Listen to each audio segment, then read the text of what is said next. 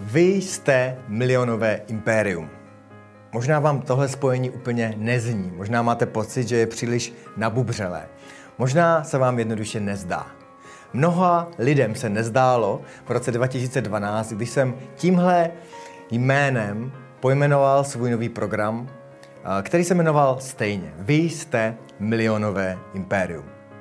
Tedy jsem se chtěl se světem podělit o to, že v každém z nás je nějaký dar.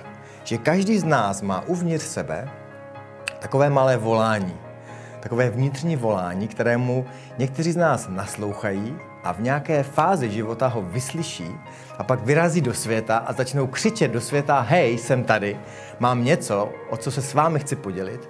Část lidí toto udělá, ale pak je tady velká, velká část lidí, kteří toto za celý svůj život neudělají. A pak se říká, že na smrtelné posteli člověk leží a lituje některých věcí, do kterých nešel.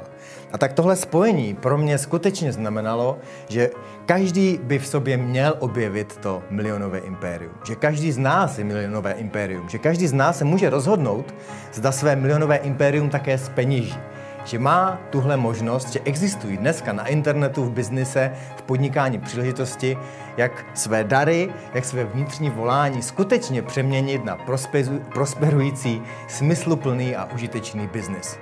A byť doba milionového impéria už skončila a já některé věci už vidím jinak, tak eh, ten význam toho slova, té hodnoty, kterou každý nosíme a skrz kterou můžeme posloužit, ta zůstává.